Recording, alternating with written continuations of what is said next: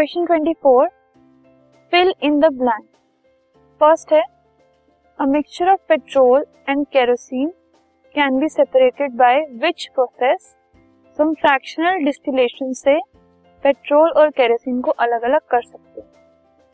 Now dash is used to separate immiscible liquids जो mix नहीं होते लिक्विड्स उनको हम सेपरेटिंग फनल यूज़ करके सेपरेट कर सकते हैं।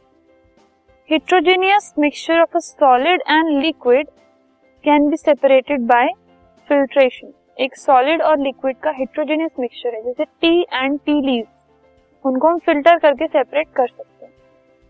मिसिबल लिक्विड्स जो लिक्विड्स मिक्स हो जाते हैं, उनको सेपरेट करने के लिए फ्रैक्शनल डिस्टिलेशन यूज़ कर सकते हैं a mixture of sulphur and iron filings can be separated by using a magnet sulphur है और आयरन फाइलिंग्स हैं तो मैग्नेट यूज़ करके उससे आयरन अलग कर देंगे और सल्फ़र अलग बच जाएगा।